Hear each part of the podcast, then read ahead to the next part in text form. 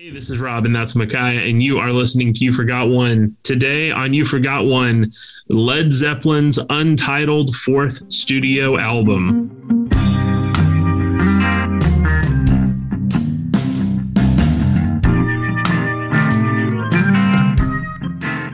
Micaiah, Led Zeppelin's four, Led Zeppelin's Zoso, four unique images representing each of the four band members. Simply refer to the album as Four. It has been given a lot of names over the years, but we generally refer to it as Led Zeppelin's Four, given their first three albums were 1, 2, and 3. Led Zeppelin's Four. Micaiah, what do we need to know right up front? Yeah, it's very fitting that this is our follow-up to our conversation about Big Star's Third, because it is that same conversation of, what do you call this album? And like you said, the three before this, were, with Roman numerals, 1, 2, and 3. So it just kind of made sense to call this one Four, even though it has no title. It's even stranger than that. There's no information on the cover of this record. No information on the back of the record. Of course, when you bought it, I'm sure on the shrink, it had a hype sticker and it was telling you this is Led Zeppelin because Atlantic isn't insane. Led Zeppelin want their money for this product they believe in. But nevertheless, it's kind of an ugly album cover too. It's not my favorite of these Zeppelin album covers. Not as bad as Houses of the Holy, but not as good as the first or the third or Physical Graffiti. That being said, on these 8 tracks, it's one of the shorter Zeppelin albums. Mm-hmm. Most of their albums are like 7 to 9 songs. And this one's 8, clocking into like just over 42 minutes, I think. And time well spent. They're coming off of the third album, which kind of lukewarm response from critics. Didn't set the world on fire. So I guess they really were trying to make a statement with this album. Yeah, and what's strange to me is I particularly like 3. I think their third album is a great album, but was not well received critically. And because of how kind of mixed the reviews were for this album, they never toured on Led Zeppelin 3. So Led Zeppelin 3 comes out October of 1970. By the start of December, they're back in the studio working already on the follow-up album. And they record from December 1970 to February 1971 in their country house, Headley Grange. 8th of November 1971, Atlantic Records releases Led Zeppelin 4. And again, the name of the band and the name of the album not on the cover or the back cover of this album. I mean, there's a lot of mystery that surrounds this album, but yet this album, which again, 8 songs, relatively short, 4 songs on each side, generally regarded as not just the best Led Zeppelin album, but one of the great rock albums of all times, one of the kind of precursors to hard rock and heavy metal. And I mean, you want to talk about where this album shows up on some of the list. The UK's Classic Rock magazine calls this the #1 rock album ever made. Guitar Magazine calls this #2, the #2 guitar album of all time. Mojo in the UK called this the 24th greatest album of all time. Rolling Stone and their 500 greatest albums ever list of 2020 called this #58 greatest album of all time. NME, the only ranking that puts this album outside of the top 100, when NME says this is the 106th best album of all time. So the worst ranking in terms of all time that Led Zeppelin's 4 has received is 106th. So right. Every major publication says this is one of the greatest 100 albums of all time. It is pretty unanimously the highest ranked Led Zeppelin album, and it is a phenomenal album. I mean, well, here's some more stuff. It's one of the best-selling albums of all time. Still. Oh, yeah. It came out 50 years ago, and it's gone platinum. I mean, it's gone diamond. Yeah. So, I mean, it's gone platinum numerous times. I think upward like sold, 20. It is sold over. It sold over 25 million copies in the U.S. alone. It has sold over 37 million copies globally. Yeah. So, I mean, we are very seriously talking about one of the biggest albums of all time. You know, it's no joke. But I wanted to call attention to a couple of things. Like the first publications you named were like Classic Rock magazine and like Guitar Magazine or Guitar World or whatever. And for a bunch of, I mean, we've talked about pretty much nothing but pretty classic albums with a few exceptions so far. But this is the only one that's really kind of firmly in that classic rock genre. Yeah. You know, like, because you wouldn't think of Dylan as really classic rock, and you wouldn't put the Clash in classic rock, and you wouldn't put, you know, even someone like Neil Young in the classic rock category. You know, so that when I think of that category, I kind of think of your Led Zeppelin, AC/DC, Aerosmith, like that 70s rock that's still rooted in the blues, but it's that moment where they're also filling up stadiums. Yeah, it's huge, but it is not pop in any way. Yeah, it's post British New Wave, so it's not. They're not doing not British New Wave, British Invasion. So they're not interested in the kind of things that the Beatles, certainly not the Kinks, but more similar to the Who, but with more blues than the Who, but not quite the Rolling Stones either. There's something else happening here that is, like, as you were saying earlier, kind of that precursor to hard rock and metal music. And a lot of that is, I think, it's just how enormous the sound is. And let's talk about that, because, you know, when we talk about great bands, there is the tendency for us, and maybe this is fair or unfair, but there are a lot of bands that, for as talented as the band is, we kind of end up focusing on kind of a key songwriter, or like a key kind of band leader, or maybe two kind of competing songwriters competing. So it's either the situation where there's like a single dominant songwriter, or it is a John and Paul situation where, you know, what we see in the Beatles. So it's that kind of picture. What's so interesting about Led Zeppelin is that each of these four band members are bringing so much to the table that is so unique from one another. And so you really have this kind of rare circumstance where you have an all-time great guitar player in Jimmy Page. You have a phenomenal vocalist in Robert Plant. You have not just a great bass player, but maybe the unsung hero of Led Zeppelin in John Paul Jones, who's kind of the classically trained, the one who thinks in terms of mixing and production and orchestration. But John Paul Jones and everything he brings to the table.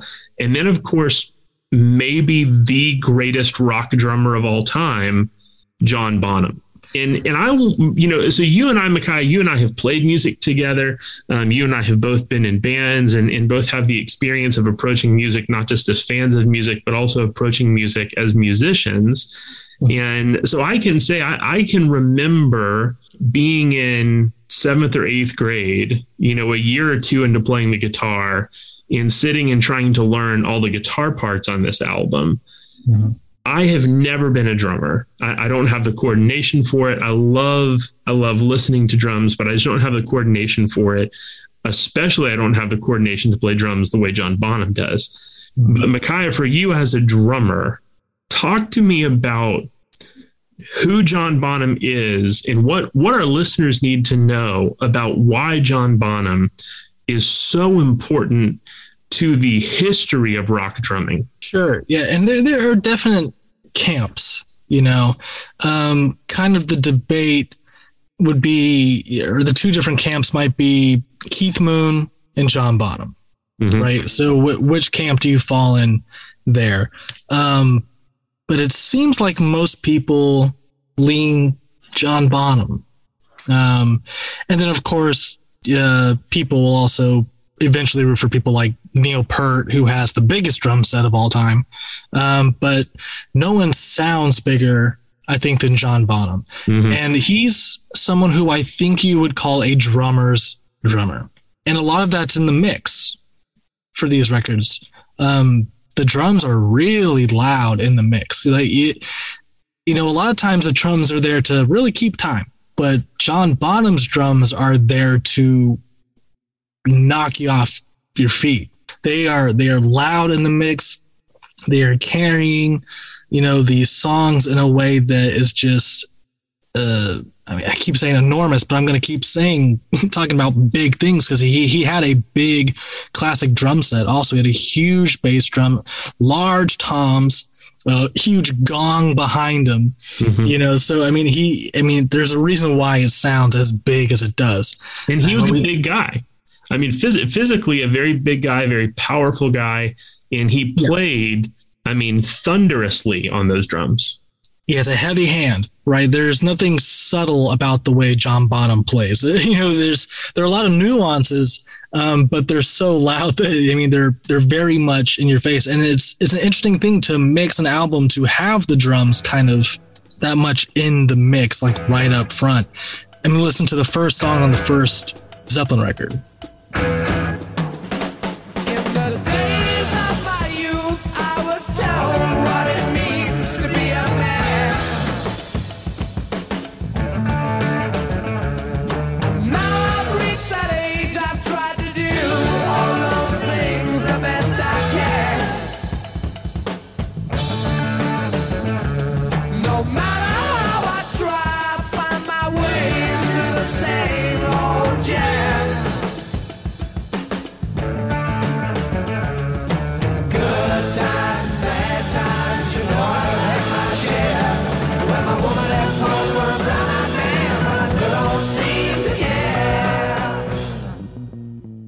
When you hear that, you know that this is a different kind of band, and more specifically, a different kind of drummer, you know?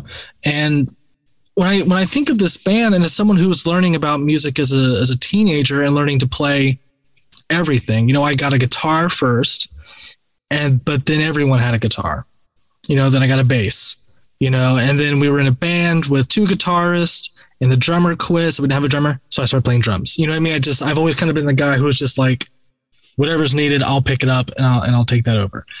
But drums just always suited me best. But doing that, you know, Led Zeppelin were kind of the first band for me where listening to them, I could understand the purpose and the reason for each individual member and instrument.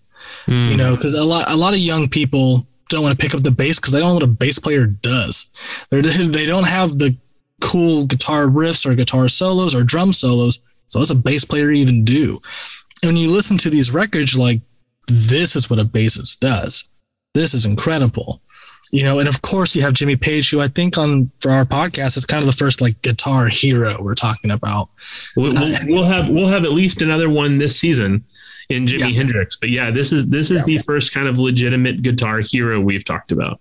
Yeah, I mean, he could be, again, one of the best to ever do. I mean, someone who was was in skiffle bands and then a studio musician and then worked with the Yardbirds before doing all this. I mean, a truly versatile, brilliant guitar player. Mm-hmm. And by the way, quick shout out for our listeners. We want to encourage you to check out the documentary It Might Get Loud, which is basically looking at the history of rock guitar playing through Jimmy Page, U2's The Edge, and Jack White, and a phenomenal documentary where you get to see a lot of the behind the scenes story of how Jimmy Page developed his style of guitar playing that we hear so prominently on this album. My favorite thing about that documentary is when Jimmy Page starts playing Whole Lot of Love, and then Jack White and the Edge kind of stand to their feet. They're like, oh my God, Jimmy Page is playing Whole Lot of Love for us right now. And they just kind of can't believe that's happening. And then Edge, when he's playing, it's just like, and these are all my pedals. Listen to what my pedals can do. You know? Yeah. So anyway, listening to this band in particular and the way these albums are mixed and just how good these individuals are really taught me kind of the function of each member in a band and what they bring to the table, because each person has their own part and they create these own parts that are very interesting, right? So you don't just have these incredible riffs and solos from Jimmy Page, but what the bass is doing is really intricate and really fantastic. And what the drums are doing are not just there to keep time, do a cool fill, get your solo and get out, right? Everything that John Bonham is doing, you know, he's writing intricate drum parts the way a guitarist would write interesting guitar parts, you know?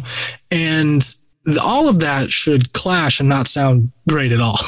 It should sound like post A Love Supreme era Coltrane stuff where he has competing horn players and competing drummers doing different time signatures and overblown notes, but it's not, right? It's this really incredibly sophisticated blues rock that is also inspired by folk, but also because you have Bonham, they're very inspired by jazz, and all of these coming together to create really what we call classic rock, you know, very firmly classic rock, a very agreeable kind of form of rock, you know, like this is for everyone to kind of show up for, you know, like punk rock kids, I think can even be like, yeah, I mean, Zeppelin rules, you know, I'm not gonna listen to them all the time, but like, come on, let's be real, you know, listen to Communication Breakdown.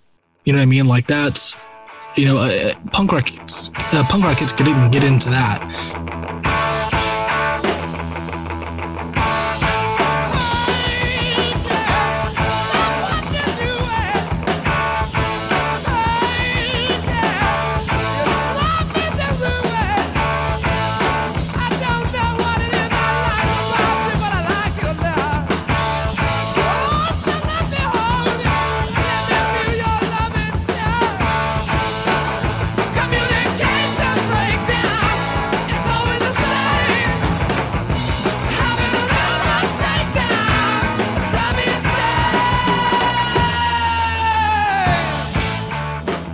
You know, everyone's dad, everyone in the family can kind of get behind Zeppelin, you know, because a lot of it is Robert Plant being a really, having a gift for melody in a way that makes the songs very interesting to listen to, but also because of the intricacies of all these parts. But I think as a drummer, the appeal of John Bonham is, you know, the mix of these songs and these records call attention to him, which makes him a very easy person to look at. He's also a tragic figure in the same way that Keith Moon is. We lost him at a very young age of 30 or in his early 30s, an alcohol, incident, and as a young person who was loving all of these like rock stars of the 70s, but learning that they all died because of drugs and alcohol, I was just like, well, this is baloney, which, you know, as much as I was getting into rock and roll, I was becoming equally just like a square who wanted nothing to do with drugs or alcohol. Because I'm like, well, every great person, Janis Joplin, Jimi Hendrix, Keith Moon, John Bonham, all died in these like arbitrary kind of alcohol and pills kind of were choking on their own vomit. These gods of rock music choking on vomit like that. And that's it. You know, it drove me nuts as a kid. But also watching John Bonham. When you watch John Bonham, it's incredible. And when I was a teenager in 2003, when I started getting into Zeppelin, they released a couple of big Zeppelin DVDs. And that was huge for me to get to see John Bonham, who's just a maniac behind the kit, you know, but it's not the same way that like Keith Moon playing the drums at Monterey Pop Festival where he like destroys his drum kit. Right? It's John Bonham's destroying, but just differently. He's playing with multiple sticks in his hands. He's playing with his bare hands, but not in a way just to call attention, like there's something about what he's doing that serves the function of the song. It always serves the function of the song or the music, right? Even when he's doing a 20 minute plus version of Moby Dick, which just is a drum solo from the second record, but also a live staple for them. You know, it's, it is a journey, right? With him on the drums. His speed is very interesting, on the toms, which of course, you know, just like any like fast guitar player. But I think what makes him such an influential drummer, especially for metal music, and I think even like kind of the more hardcore punk and hardcore music, and like metalcore, is he had a very fast foot. Mm-hmm. So he can do what people will do with either two kick drums or with the double bass pedal, right? He can do with one foot. Yeah. And you can hear that on Black Dog. Yeah, where he's essentially doing triplet fills with his feet, not with his hands. With one foot. Yeah. You know, it's, and that I think is one of his legacies. And that's a drummer thing. And that's where you're like, because when you're watching it and you're like, he doesn't have two kits. He doesn't have a, you know, the classic Iron Cobra double bass pedal. This man just has a foot that's been, you know, just like kissed by the gods, you know? So it's those kinds of things about him that really interest drummers. You know, what he can do without like Neil Peart's drum set that goes all the way around and that he has to be like lowered in or crawl into, you know, is what he can do with a tom, two floor toms, that snare, and like a couple rides. And he can sound like the biggest drummer to ever sit behind a kit, you know? So I think that's, no, those things, I'm sure more that I'll remember later, are kinds of the things that interest drummers in particular about John Bonham, and what interests non-musicians to start playing the drums. Yeah. And one of the things I think, you know, you kind of alluded to is the way in which John Bonham and the intricacy of how he plays, how well it matches the intricacy of what Jimmy Page is playing and what John Paul Jones is playing. And the way the three of them, I mean, on this album, with the exception of an addition of an outside instrumentalist playing piano on rock and roll, all of the music on this entire album is these three guys. These three guys are playing all of these parts. And then Robert Plant with his,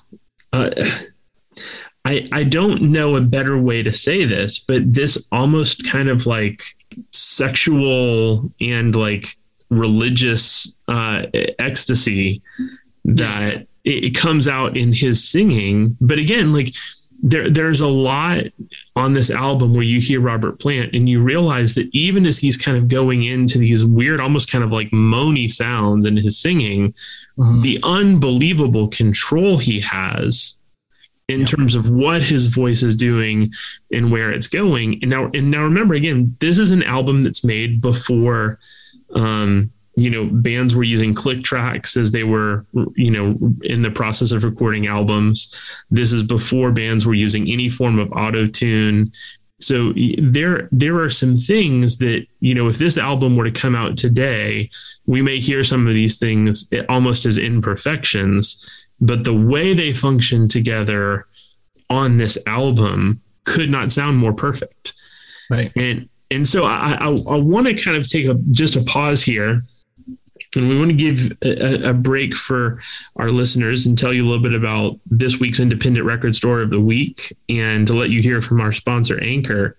But we're going to be back in just a few minutes, and Micaiah and I are going to go track by track through the 8 songs on Led Zeppelin's 4th album.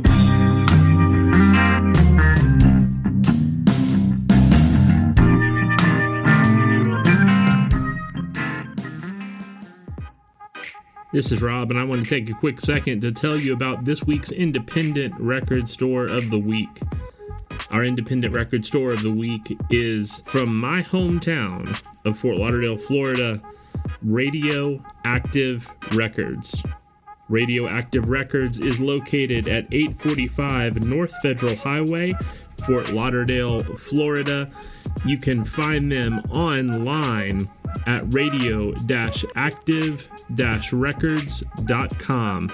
You can reach them by phone at area code 954-762-9488.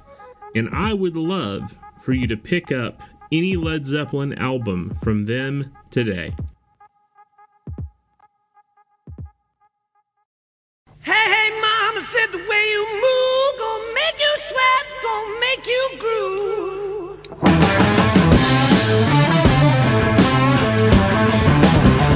The way you shake that thing, gonna make you burn, gonna make you stay.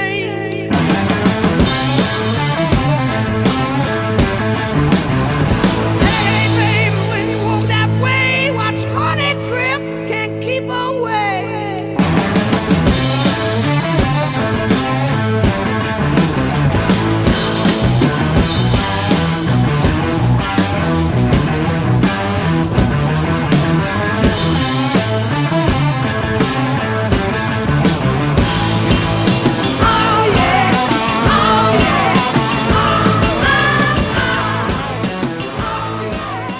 What an incredible opening track to this album.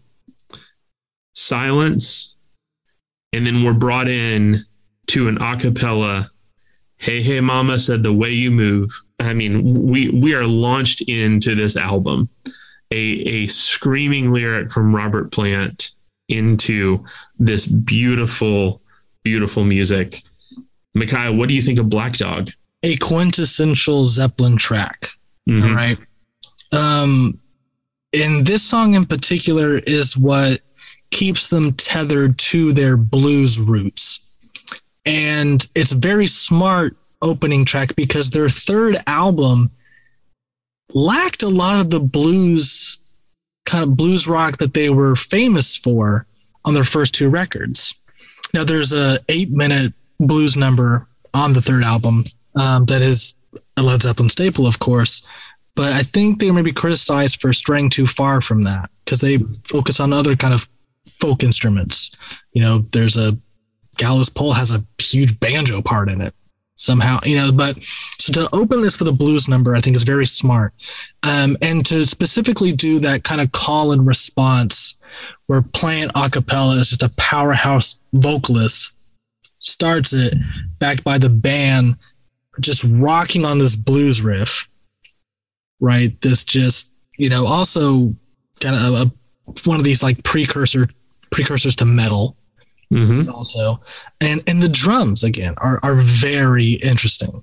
And you don't know it until you put on headphones and you sit behind a kit and you go to play it and you're like, wait, what? Wait, what does he do?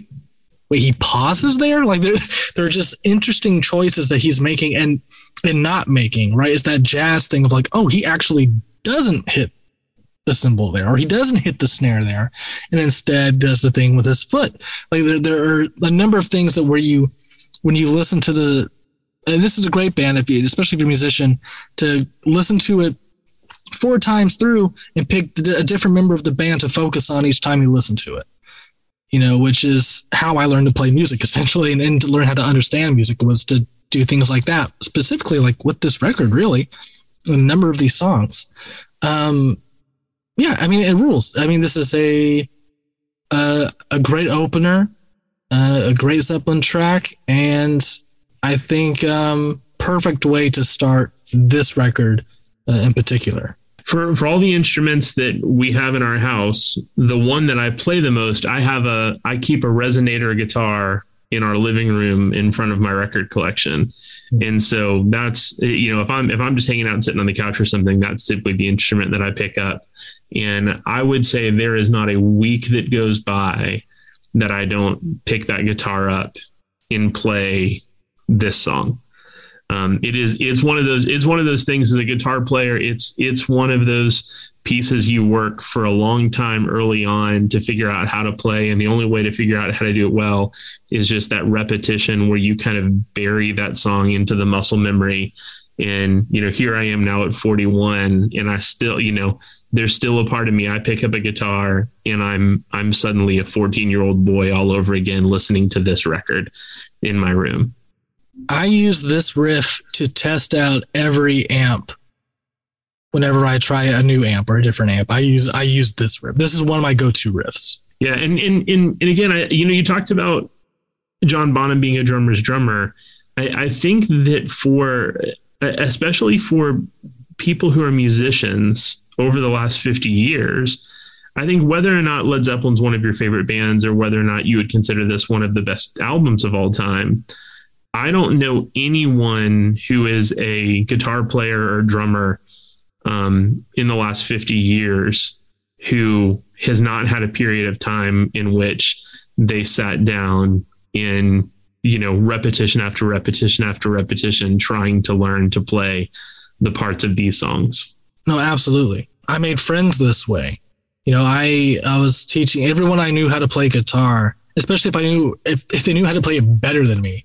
Mm-hmm. I'd be like, hey man, listen to Zeppelin 2 and like, see if you can like figure out how to play this Heartbreaker riff and then like teach it to me, you know? So I was getting everyone. I mean, yeah, my friend Brennan, I would get him to kind of learn the riffs and I would just watch him. And then I would try to figure out how to play the riffs.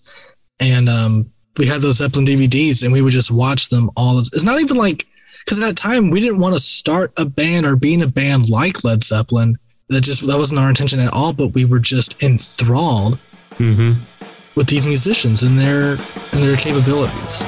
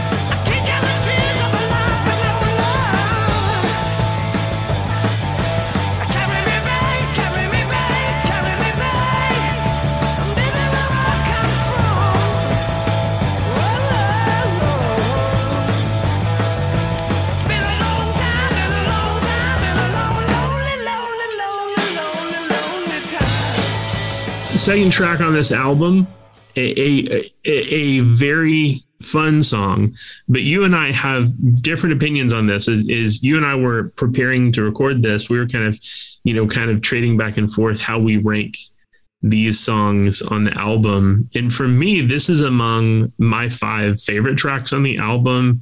Rock and Roll is Dead Last for you. Yeah.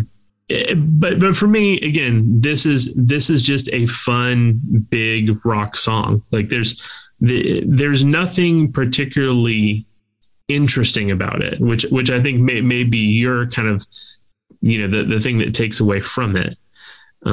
But it is, for me, it is this band wearing all of their influences and all the things they love on their sleeve and just doing a big, fun song. And, you know, I think that sometimes as we think about bands and the amount of time they spend working on new music and, you know, kind of how we hold them as, you know, how do we compare them creatively? I think it's also fun to remember that people who play music together and play music as a living, you know, yes, it's a job and yes, there's those aspects to it, but I love a song like this when you can just see these guys having fun. Well, I always like when a rock and roll band references rock and roll in their songs. I just have always. It's very Chuck Berry of them to do. Well, it's very Little Richard and Eddie Cochran in particular. I think the beat itself comes from a Little Richard song. And at this point in their touring career, they had been doing these kind of medleys where they would work Eddie Cochran songs like into their live set. So it's very much coming from that. And the ooh yeah is very Little Richard textbook, you know, and you know, the guy from the Rolling Stones plays the piano on this track. It's one of the only Zeppelin songs with an outside musician on it. And we should say this too, that not only are they at this big giant manor recording this, but they're using the Rolling Stones like mobile recording studio to make this record as well. Hence why he's there as a sound engineer and as a pianist on here. So again, yeah, straightforward rock and roll song that has been appropriated by car commercials now in the 21st century. And for them, a very typical opener, closer, or encore for their live sets, and that's where it's best put, you know. But I do like it as a second track on this record that is going from the blues and then straight into rock and roll, you know, as kind of an early rock and roll pastiche. I think is fitting. So going from your least favorite song on the album to mine, third track, The Battle of Evermore. The Queen of Lying took her bow, and then she turned to gold. The Prince of Peace embraced the gloom and walked the night alone. Dancing in the dark alone, sing to the Lord. Dark Lord rides in force tonight, and time will tell us home. Throw down your blindfold, rest not till like your home. Side by side, we wait the mind of the darkest dawn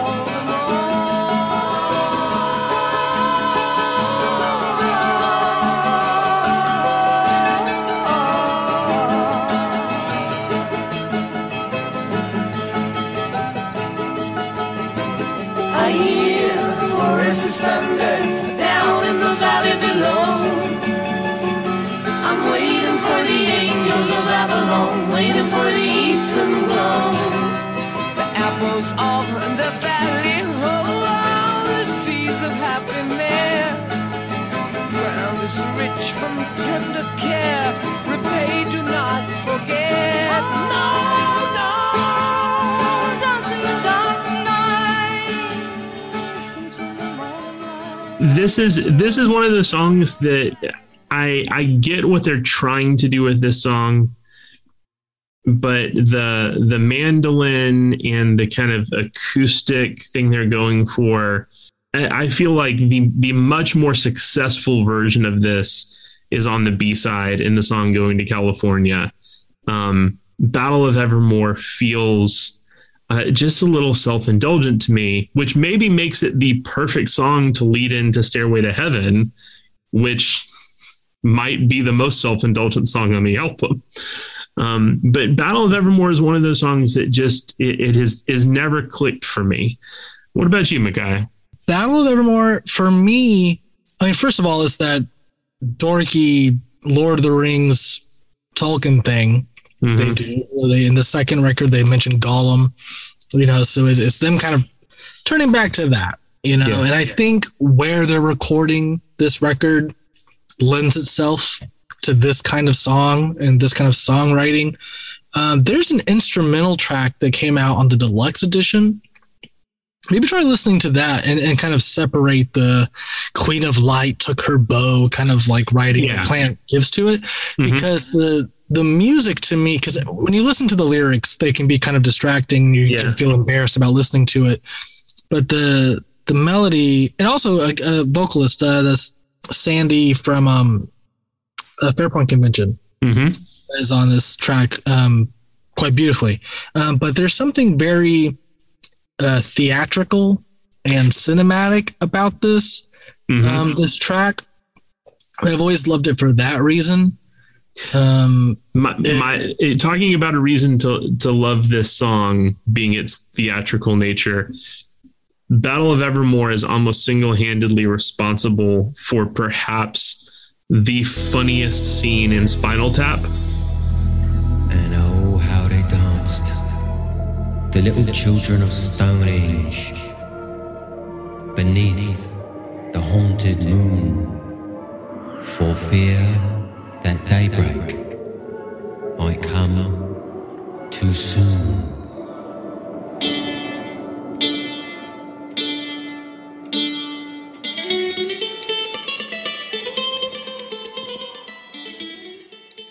I mean, this is part of that trend, but I don't even think Zeppelin's the worst offender of that weird metal trend.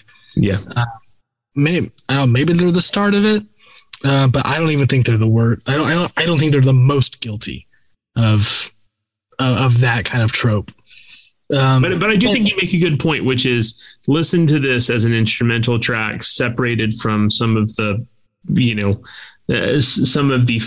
fantasy literary Dungeons and Dragons kind of stuff of the lyrical content, because it is, it's interesting. It's interesting what's happening musically.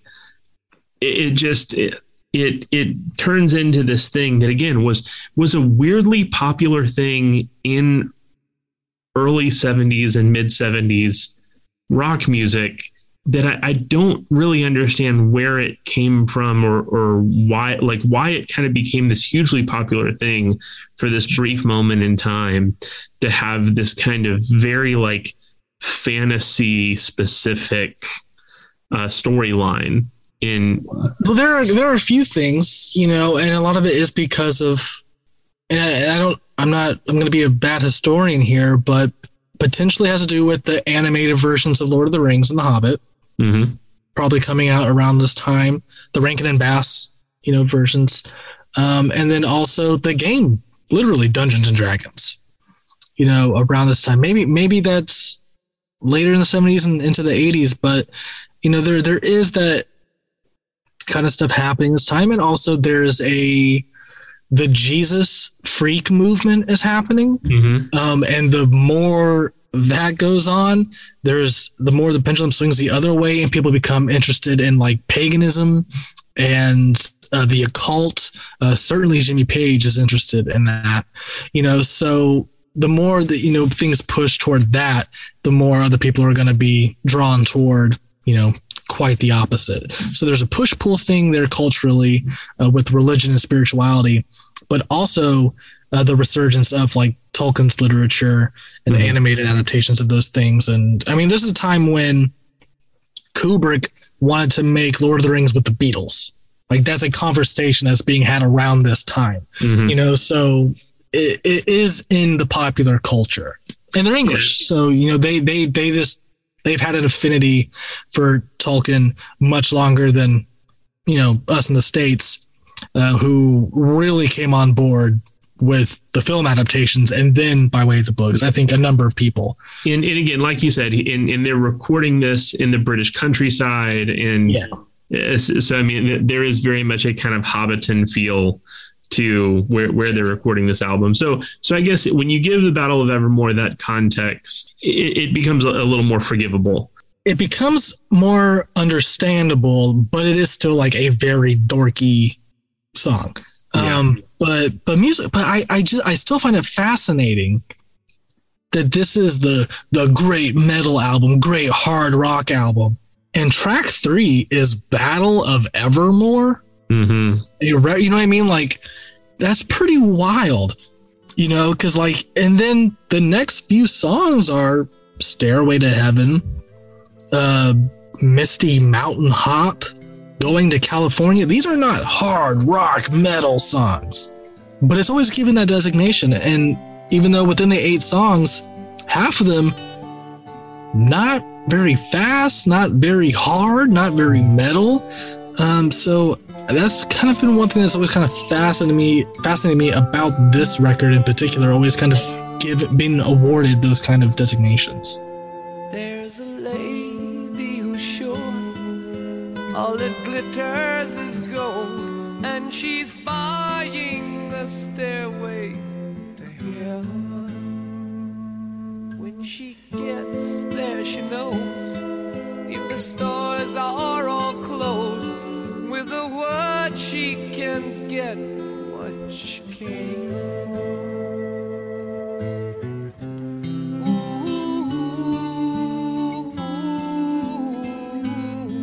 She's buying a stairway to heaven. There's a sign on the wall, but she wants to be sure.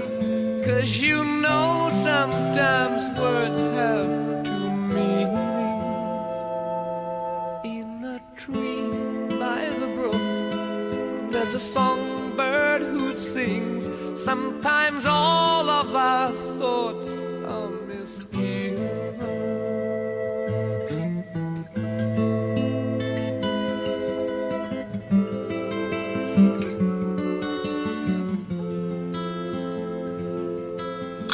And, you know, speaking of that kind of the things that are cinematic and theatrical, we have what is often thought of as the signature Led Zeppelin song, the side A closer, Stairway to Heaven, which feels like a song written for or pulled out of a rock opera.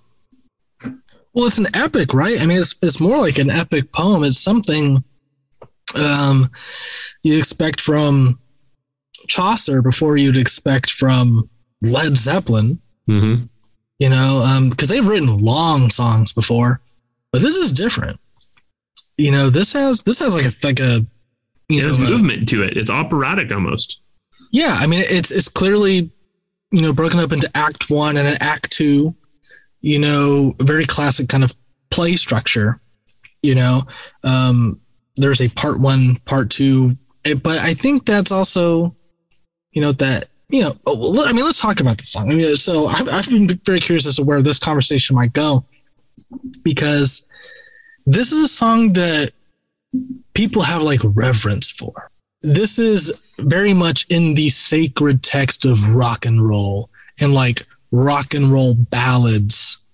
And and that's the best thing for it. You know, it's a ballad, you know, and it's something that like in the 80s, people really lose, because I feel like a lot of like metal, particularly hair metal bands, go for the ballad in the 80s and they lose sight of like what makes Stairway to Heaven interesting, mm-hmm. because then the rock ballad becomes like every rose has its thorn. Yeah. And not Stairway. You know what I mean? So, you know, this song has so much influence, and so many bands after this want to write their Stairway to Heaven, and nobody does. Mm-hmm. Nobody does. I'm someone who heard this song maybe even after I saw Wayne's World. So this is a struggle. Stairway denied. Yeah, this is a struggle, you know, finding Stairway, you know, so you learn by watching Wayne's World that there is a reverence for this song. And then so there's a joke about it.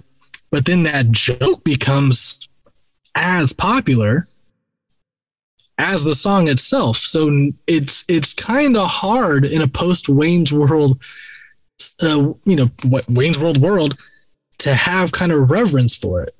So it's really hard now to go back and think as someone 50 years ago hearing this for the first time, either on the record or seeing them live and hearing it that way for the first time. It's kind of hard to reclaim it. That being said, it's a good song. You know, and it's got a really great groove. It's got a guitar solo in it that is as recognizable as any like melody in a pop song. Mm-hmm.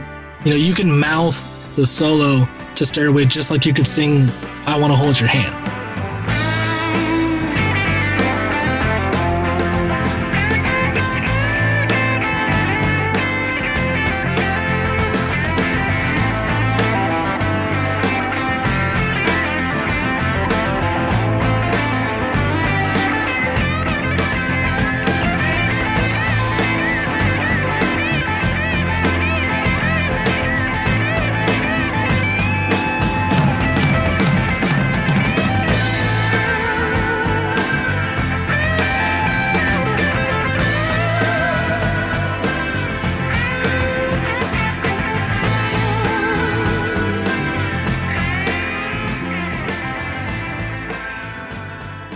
there was a list, the 100 greatest rock guitar songs of all time, and Stairway to Heaven came in at number 3. Mm-hmm. And basically connecting all of that to this solo. Rolling Stone and their 500 greatest songs of all time, this is number 31. This is a huge song, and the point you're making, I think it's actually interesting. So I consider it kind of three acts of this song, and I think they're pretty distinct because, again, you think about this as like this huge hard rock song, but the first third of this song is an acoustic guitar and a recorder. Yeah, and John Paul Jones, by the way, playing that recorder. Again, the most versatile musician in this band. Absolutely. And there's been a lot of, a lot of people in the John Paul Jones corner, like being like, hey, let's not forget this guy. He also did the string arrangements on REM's Automatic for the People. Like, this is a cool dude. Well, and John Paul Jones, even now, John Paul Jones is still an accomplished, producer. Even now, he's still working with artists and still producing and arranging. But you have this song that the first third of it is an acoustic guitar and a recorder. The second third of it is you introduce all the electric instruments. So now you have an electric bass, you have an electric guitar, and the drums. And then the final third is essentially the guitar solo into the conclusion of, and she's buying a Stairway to Heaven completely a cappella at the end of the song. And so you've made this entire kind of operatic turn in the course of the nearly 8 minutes of this song. What's wild to me is the number of people, even in the 90s when I was in high school, the number of people who would like request this song for dances in like the middle school and high school level. Like the weirdest thing to me is like the like middle school or high school makeout to go along with the guitar solo at the end of Stairway to Heaven. Like, that's such a weirdly unique thing. Yeah, that's a tradition I never understood, but it was still around when I was younger. Because I know about it. Certainly, teenagers do not think about this now. There's no chance. But yeah, you're right. This was thought of, and maybe this is because of things like that 70s show is maybe why my generation is still like familiar with it that way, that it was the makeout track. Yeah. And maybe it's because it's 8 minutes. You got plenty of time to kind of flirt, gentle touch, and then make out by the drums with the guitar solo. I don't know how that tradition started, but it is very funny. So I want to introduce a hot take here. You and I have talked about this album, and I think we would agree there are more favorite and least favorite songs on this album. But there's not a bad track of the 8 tracks on this album. These are all good songs. So here's my hot take. Even though side A opens with Black Dog and closes with Stairway to Heaven, I think side B of this album is better than side A. I think that's more popular opinion than you might think. And here's why. I'm going to start it off. My favorite track on the whole album is the side B opener, Misty Mountain Hop.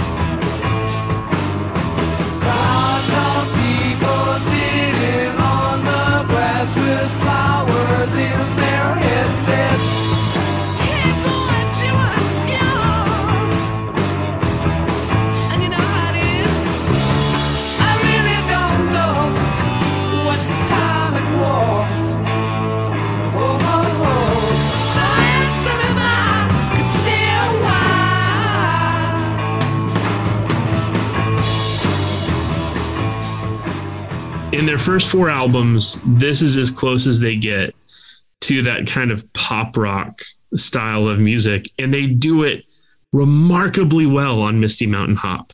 This is a catchy pop rock song. And really, this is one of the most enjoyable tracks on this album for me. Well, it's got a great groove. I mean, it sounds a little glam, which is emerging at this time. It's the same year that Electric Warrior by T-Rex comes out, and becoming one of the absolutely biggest. Hear that in you can hear that glam rock in the sound of this song for sure. Yeah, and Hunky Dory by Bowie comes out the same year, so I think they have an eye on that. And they're after this, they're going to lean into more kind of groovy kind of stuff. Houses of the Holy has a lot of more groovier tracks. Physical Graffiti has a lot more groovier tracks. So Misty Mountain Hop becomes kind of a new template for the band that is not rooted in the blues, but something a little bit more groovy. Mm-hmm. So this is the song on this album, for as much as they have like the rock and roll pastiche, the big ballad, all the Tolkien stuff and the blues rock. This is actually the one that really points to what this band's going to sound like on their last four records. Yeah. Yeah, absolutely. I agree with that. This song and this record has always been really good for me as someone who's interested in the 70s, even as a little kid who didn't feel that far removed from the 70s, because I had like older parents and was interested in movies about the 70s and music from that time. This song in particular has always been a really good transport for me to kind of set the tone and the vibe of that era. So that's always been kind of the appeal outside of it just being like a great groovy track. It's always been very effective for kind of taking me to, you know, a place that like I'm nostalgic for, but have absolutely no reason for being nostalgic for it because I was born in 1990. Yeah. But that's the effect of good music sometimes. Yeah. Ben, I think also that tracks with who you are. You're a very old soul, a fan of, 1930s and 40s era movies. A huge fan of music from the 60s, 50s and 60s and 70s. I think there are many who know you who might believe that you were born maybe 50 years too late.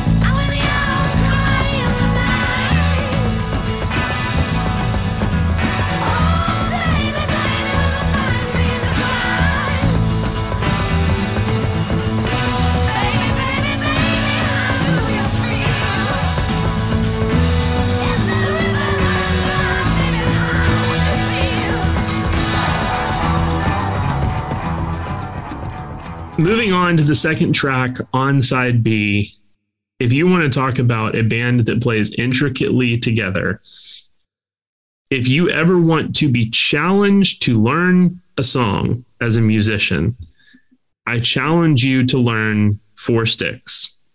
Four Sticks, of course, gets its name because of the number of sticks that John Bonham held when he played this song. So this was one of those songs where, again, holding two different sets of drumsticks and using them simultaneously. The song also has competing riffs in two different time signatures. So there is essentially a competing riff of this song that is in 5/4 against a riff of 6/8, which means that you have what amounts to a 5-4 against a 3-4 in terms of time signature. And so the very fact that this song works at all is a feat of technical ability. And again, they're doing all of this before computers. They're doing all this before people had the ability to kind of count all this in. This is just stuff they understand. And John Paul Jones, Jimmy Page, and John Bonham writing these intricate pieces together. Four Sticks is, in some ways, it is a song that I don't know if I would find it as enjoyable if I wasn't a musician, but being a musician, listening to this song, no matter how many times I hear it, I can't help but sit back and just be blown away at the technical prowess on display in this song. It is maybe the one song on this album that doesn't appear on some form of Zeppelin compilations, right? It's not on like the Mothership compilation, the Early Days and Latter Days compilation. It's on none of those. And it's not on any of the live albums. Because if I'm remembering this correctly, I think they played it live once ever and didn't play it again. You know, so it's the real underdog of the record because it had no chance as a single. Mm-hmm. It's not a catchy song, and because of the time signature, it's not really a toe tapper because it's a very complicated song to keep up with. If you're just kind of tapping and nodding along, really no hook. But again, for musicians, like you were saying, I think it is a definite highlight on the record. It's a huge flex. That's a good way of putting it. It is the biggest flex of a song on this album. I mean I like this song. Yes. You know, I put it above like rock and roll personally. But. The third track on side B, I think so what I was saying when I said this is the better version of what they're doing in Battle of Evermore. It's not what they're doing. The mandolin heavy songs, we get the third track of side A and the third track of side B are both mandolin heavy songs in terms of their instrumentation. Of the two mandolin heavy songs, Going to California is the one that is better executed, but I'm with you in that they are doing very different things. This is a much more a kind of folk pop song, whereas Battle of Evermore is trying to do something very different. But Going to California, leaning into this thing of this kind of pop sensibility that it turns out Led Zeppelin have for this kind of hard rock band, for a band that's often cited as one of the huge influences in the creation of heavy metal. Here they're doing this thing and Going to California where, I mean, man, this could be a song on, you know, 7 different other kind of pop rock bands albums. Spend my days with a woman unkind, smoke my stuff and drink all my wine. Made up my mind, make a new start, going to California with an aching in my heart. Someone told me there's a girl out there with love in her eyes and flowers in her hair.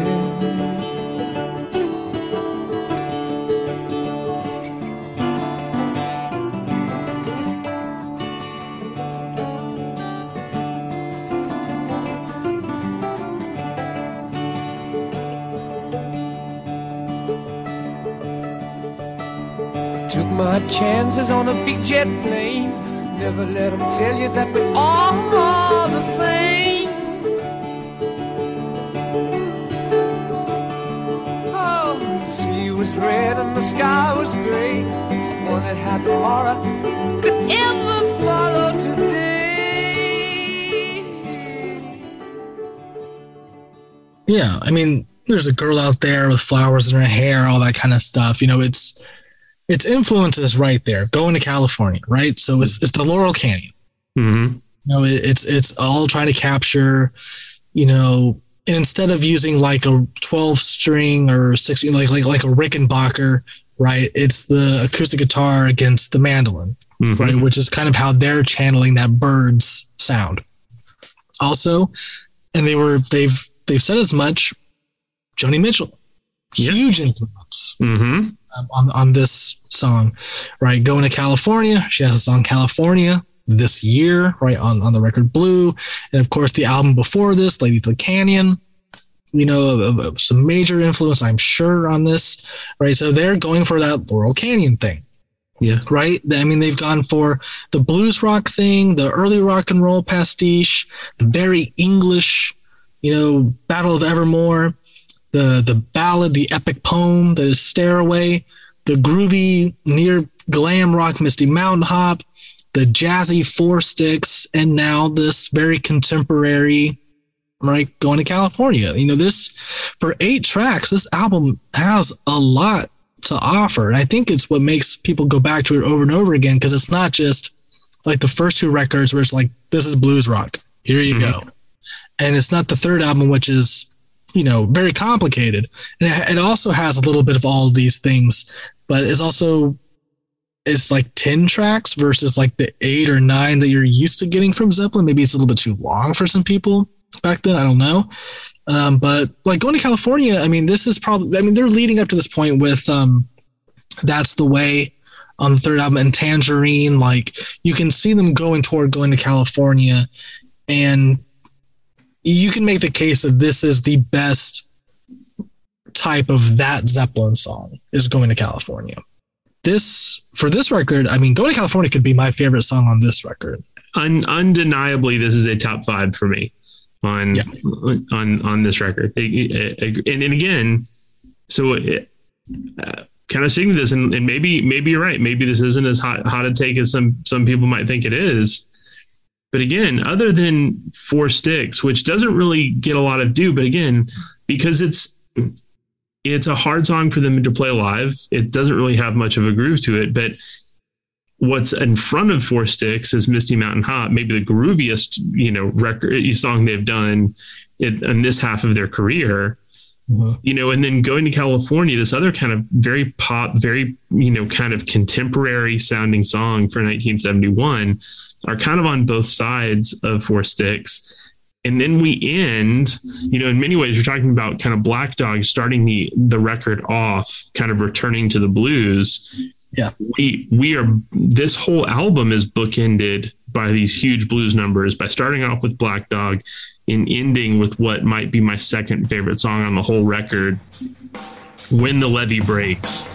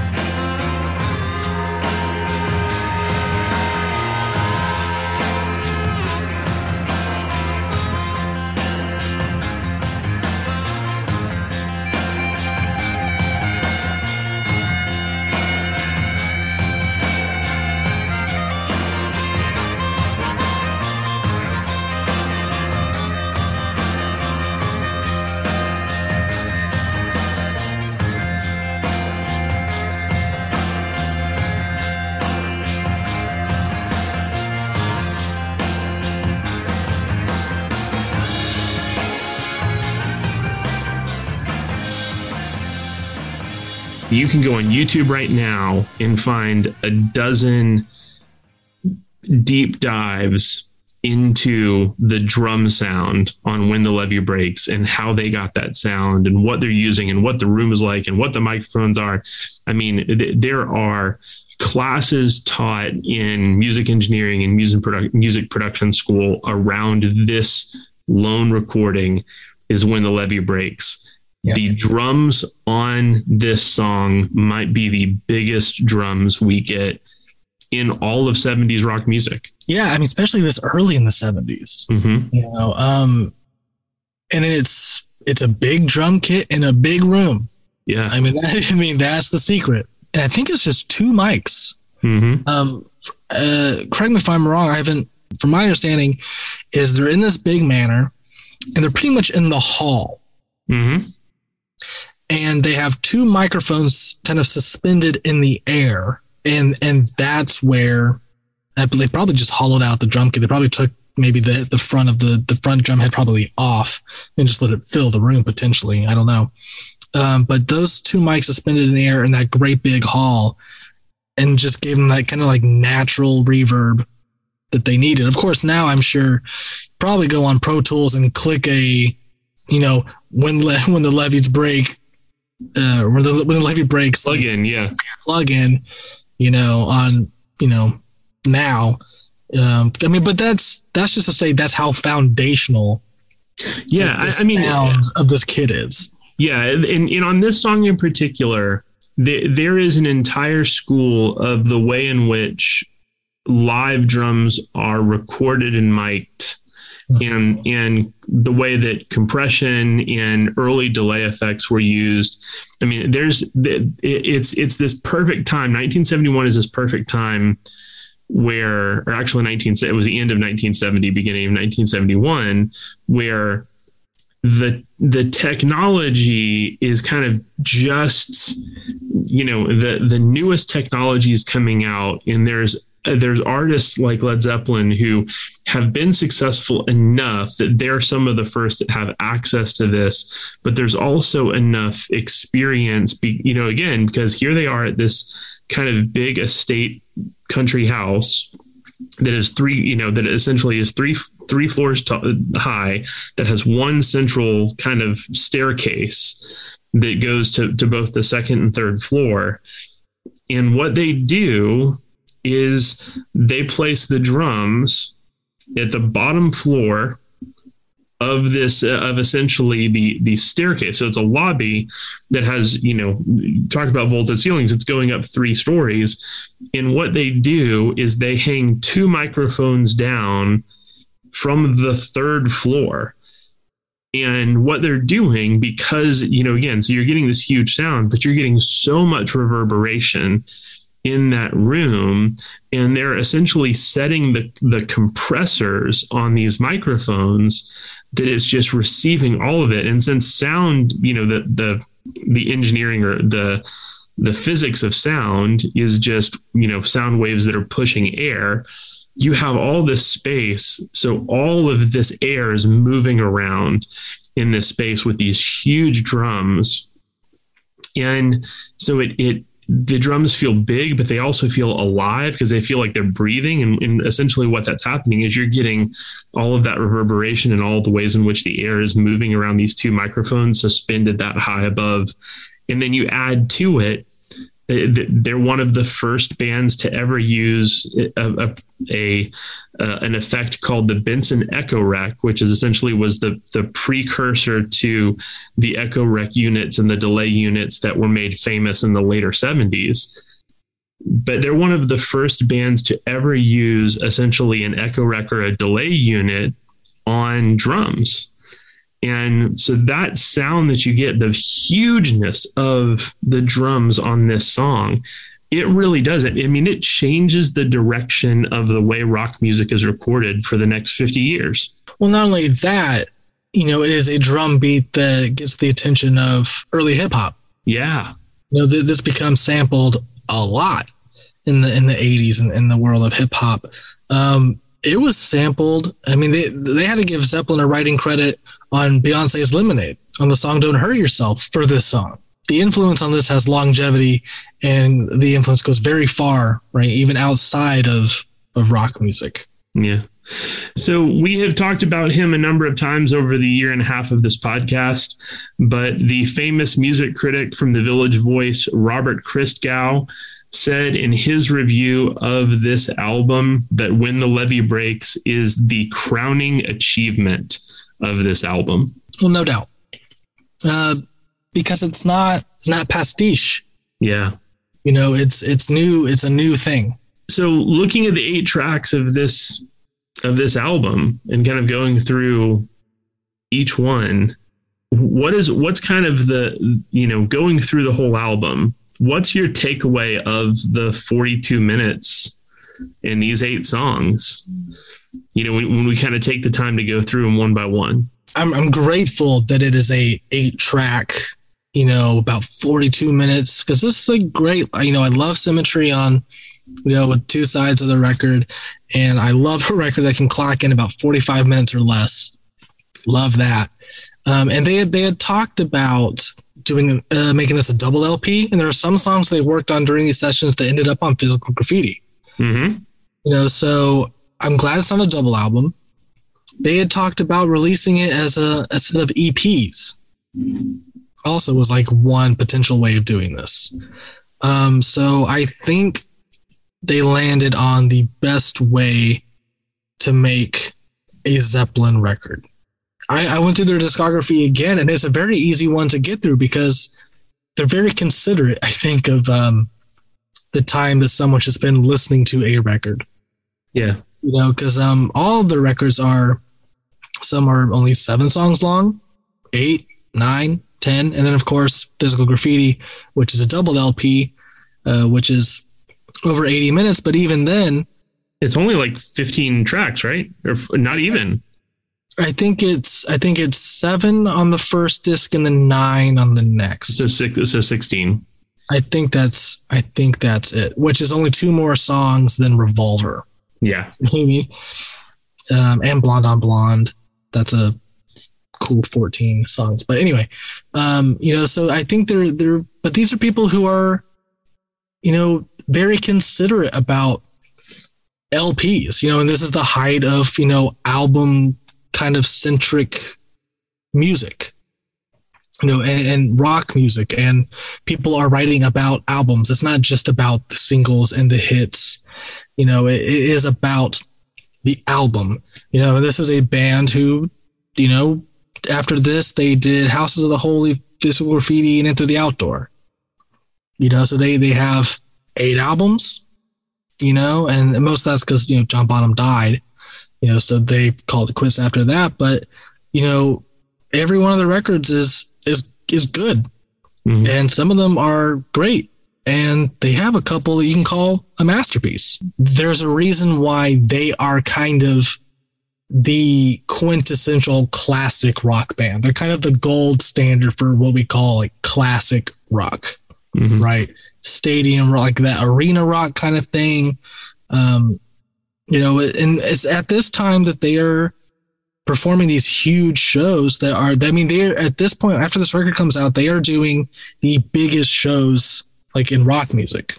It's huge what this album and this band did for music at this time, at least, you know, this heavy style of music.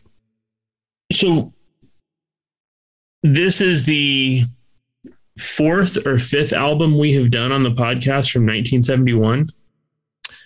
Blue, What's Going On? There's a Riot Going On. And now this one. And then we'll do Tapestry later this year. Yep. Yeah. And I've got at least a couple more from that year that I'll nominate. At least one more for sure. Yeah. Yeah. I mean, I think we said this already in our bonus episode late last year, looking at 1971. But I think again, you know, this is another picture of, man, like what was in the water that year that these albums are all coming out. And again, kind of like we mentioned, like even the song that you go into California, like you're hearing not just all these albums come out around the same time, but you're hearing even as close as they're coming out together, you're hearing the influence of one another in these albums. Yeah. Well, there's a sense that all the artists are pushing each other. Yeah. Which made music very exciting that time. And there wasn't as much music as there is now either, which makes that very easy. You know, especially when you look at like the 60s, right? About how Paul McCartney was being pushed by Brian Wilson, who's being pushed by Phil Spector, who's being, you know, so like all these kind of producers just like trying to push out like the best song and the best single or the best record. And you have Dylan, who's doesn't really care about all that. And yet somehow is topping all of them. In the 70s too, you feel, you get this sense that everyone's kind of looking at each other. Somehow, you know, John Lennon is looking at Harry Nilsson and somehow, and like Bowie and Bolan, and there's just a lot more people in the 70s, but yeah, looking at what's going on, followed by there's a riot going on, like just everything's just seemed much more in conversation with each other and seemed to be commenting more on like the present moment, you know, in a way that just made music, I think, just more exciting.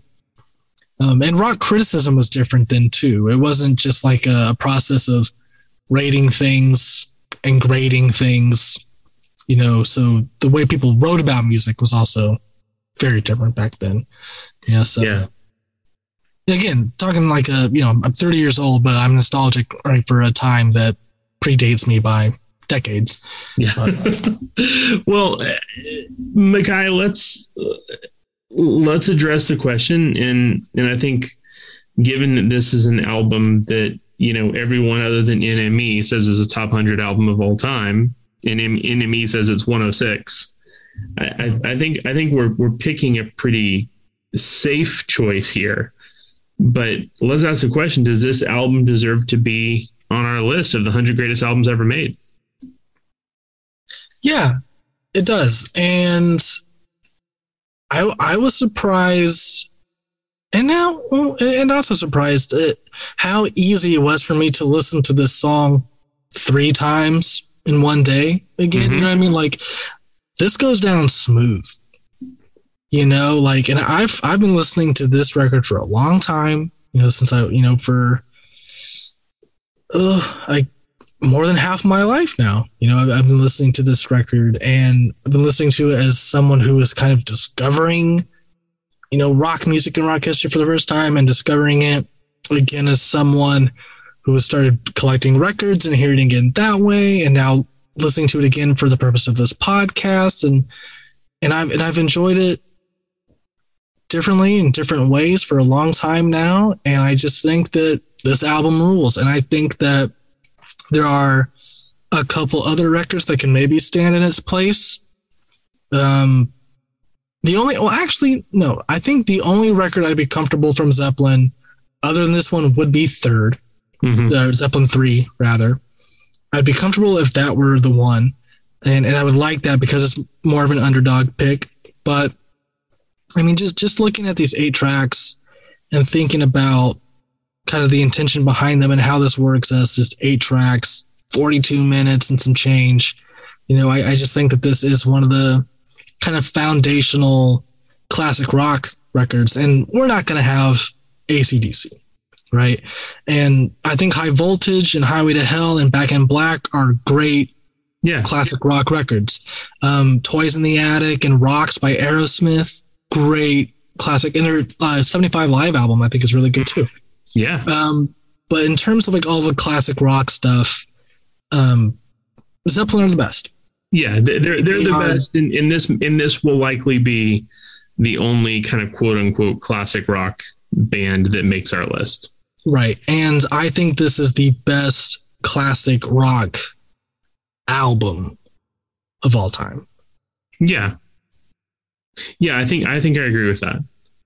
Well, listener, what do you think? Led Zeppelin's 4. Is this an easy and obvious pick for you? What do you think about this album? What's your favorite song on this album? Let us know on Twitter at YouForgotOnePod, on Instagram at YouForgotOne. Of course, our website is YouForgotOne.com. And we're going to leave you now with a non-4 song from Led Zeppelin from their 3rd album. Here's Tangerine.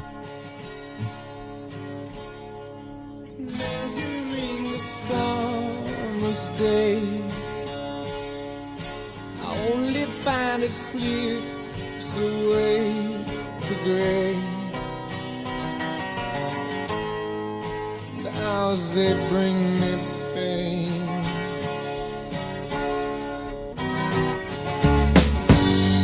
Tangerine, tangerine, living reflections from a